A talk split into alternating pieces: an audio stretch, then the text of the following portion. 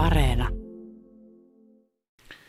Ollaan täällä Metsämultian metsäkoneyrityksen konehallissa Multialla ja täällä on poikkeuksellisen hiljasta. UPM, tärkeä asiakas Jämsänkoskella. Siellä alkoi työtaistelu, joka jatkuu nyt toista kuukautta.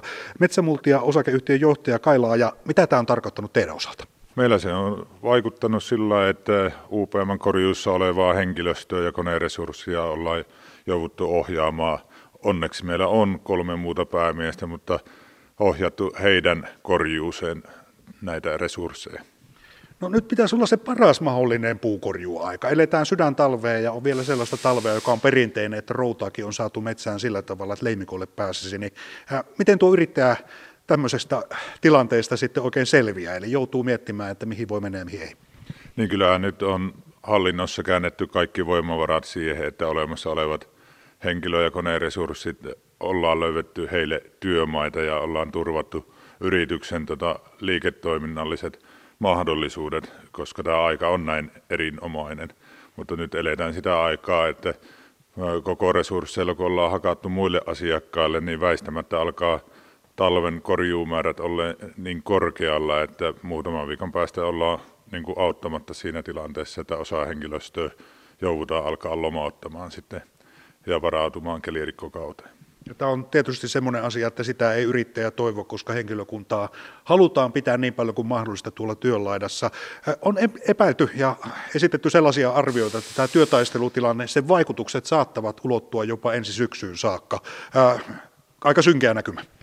Se on synkeä näkymä ja, ja nimenomaan henkilöstön kannalta on se suuri riski olemassa, että tässä on viime vuosina hartiavoimin tehty töitä, että ollaan niin kuin saatu ala-imakoa parannettua ja koneyritykset on tehnyt töitä, että on henkilöstöä kukin saanut rekrytoitua, niin nyt tämmöiset tilanteet niin vetää mattoa jalkoja alta pois, että se on ymmärrettävää, että talolainalliset perheelliset henkilöt, niin ei montaa kuukautta kattele, jos lomautuslappu tulee kouraan ja nyt eletään maaliskuun alku häämättä, kuukauden päästä alkaa kelirikkokausi, Silloin tarkoittaa sitä, että huhtikuussa ei tulla korjaa muutenkaan paljon.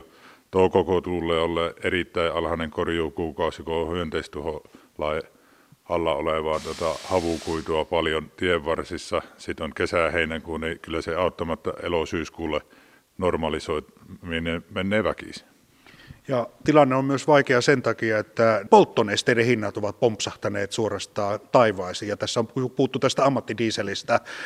Mikä käytännössä auttaisi? Eli tässä on puhuttu paljon siitä, että tällaista kompensaatiota tähän kustannuskehitykseen tarvittaisiin, mutta mikä se olisi se toimiva keino?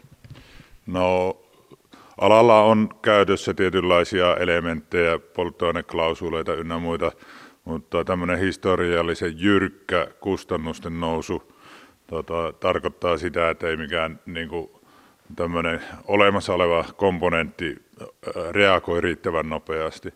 Jos otetaan polttonesteistä, niin kuin moottoripolttoöljy, reilussa vuodessa kaksinkertaistunut hinta. Meidän talossa menee puolitoista miljoonaa litraa vuodessa. Ei mikään elementti pysy, pysty riittävän nopeasti tota, reagoimaan. Että meidän täytyy jatkossa miettiä sopimuskäytäntöjä ja näitä elementtejä, että miten tota, toi ettei alihankintaketju joudu tota, toi suuriin vaikeuksiin, niin kuin tällä hetkellä joutuu niin tässä kustannuskriisissä. Yksi asia on se, että tuo metsäkeskustelu Suomessa on käynyt aika vilkkaana ja esimerkiksi metsähakkuisiin suhtaudutaan aika kahtalaisesti, eli osa ympäristöasioita ajattelevista ajattelee, että hakkuita pitäisi rajoittaa ihan ympäristösyistä.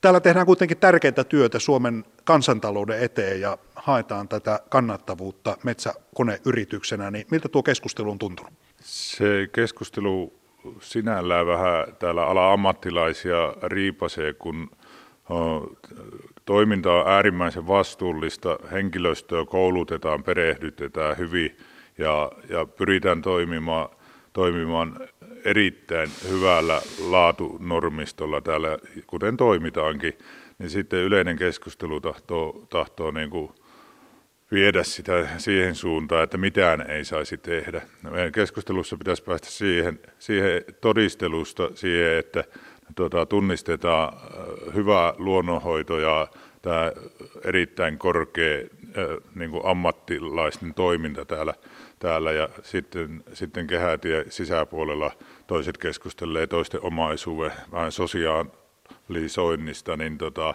se herättää tunteita totta kai ammattilaisten keskuudessa. Ja toisaalta sitten esimerkiksi tämä työvoimapula, josta itse asiassa ala kärsi vielä jokunen vuosi sitten aika vakavasti, eli haettiin näitä metsäkonekuljettajia, haettiin metsäauton kuljettajia, metsä, noita puun kuljettajia, eli, eli sitä väkeä on nyt saatu töihin, eli nuoria on saatu innostumaan metsäalasta, niin pelkäätkö, että tässä tulee vähän takaisku, jos nyt ei sitten puhuta myös tästä toisesta puolesta, eli metsästä elinkeinona?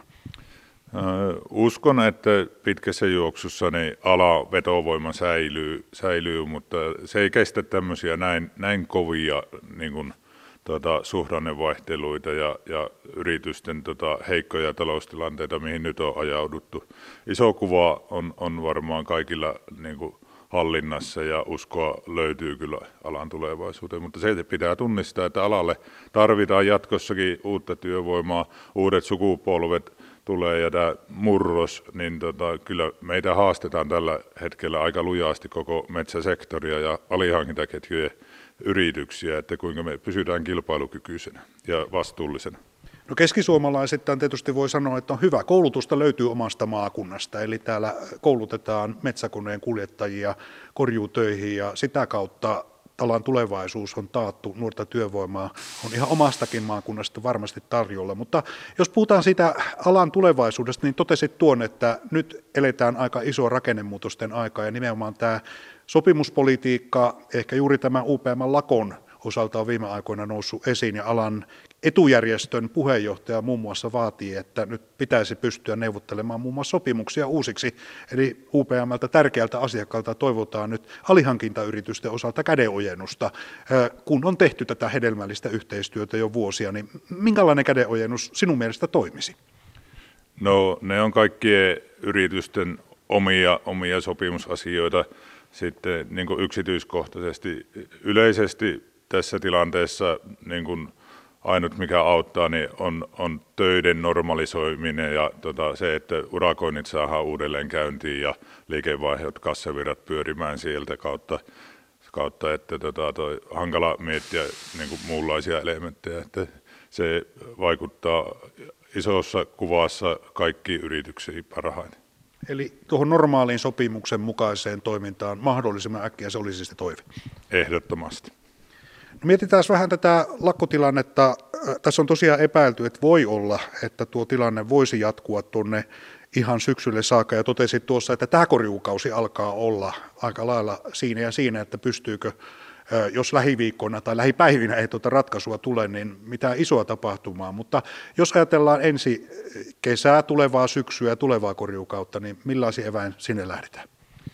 Kyllähän kun laajasti katsoo metsäteollisuutta tällä hetkellä, niin onni on, että puutuotteille on hyvä kysyntä, sahatavara, sellu, nämä on niin kuin, markkina on kunnossa ja toimii, mutta se pitää niin kuin saada, ongelmat kohdistuu tällä hetkellä alihankintaketjuihin ja tähän kentän toimintoihin, että sillä sillä tota, kun päästään syksyyn käyntiin, niin tota, kyllä siellä valoa tunnelin päässä on, mutta siihen on pitkä matka ja siinä on vaara, että kaikki yritykset ei selviä sinne asti. Ja totesit tuossa, että se ihan viimeinenkin keino on sitten väistämättä edessä, että joudutaan miettimään, että miten henkilöstön kanssa toimitaan, ja tämä pohdinta on tämän kevään asia. Se on ihan lähipäivien asia, kun ajatellaan, että maaliskuun aikaa koneketjuja tulee pysähtyä YT-lain mukaiset tota, menetelmät, niin tota, pitää olla lähipäivinä selvillä, että tota, missä voimakkuudessa lomautuksia tulee. Meillä, meillä meidän talossa maaliskuun loppupuolella tulee kymmenittäin vaikuttaa. Johtaja Kailaaja on pakko kysyä vielä, että kaikkia tänä talvena puhuttanut kysymys, joka on vähän keveämpi, eli hankea on saatu niin multialle kuin muuallekin Suomeen niin, että sitä muistellaan varmaan monta talvea tämän jälkeen, että olipas runsasluminen talvi. Niin onko se vaikuttanut metsätöihin miten? Kyllähän meillä hyvät olosuhteet on. Nyt ihan tällä hetkellä alkaa olla jopa, jopa vähän liikaakin, mutta harvinaislaatuinen korjuutalvi, kun muistellaan sitä viime vuoden loppua, se ensimmäiset jäätiet kuuluvat niin kuin tulleen työ alle joulukuun alkupuolella, pakkasjaksot, lumi, niin tota, nämä on kaikkea, mitä niin kuin koneyrittäjät ja metsäsektori toivoo. Että pohjattiin niin kuin huipputalveen, nyt ollaan vaan vähän eri tilanteessa.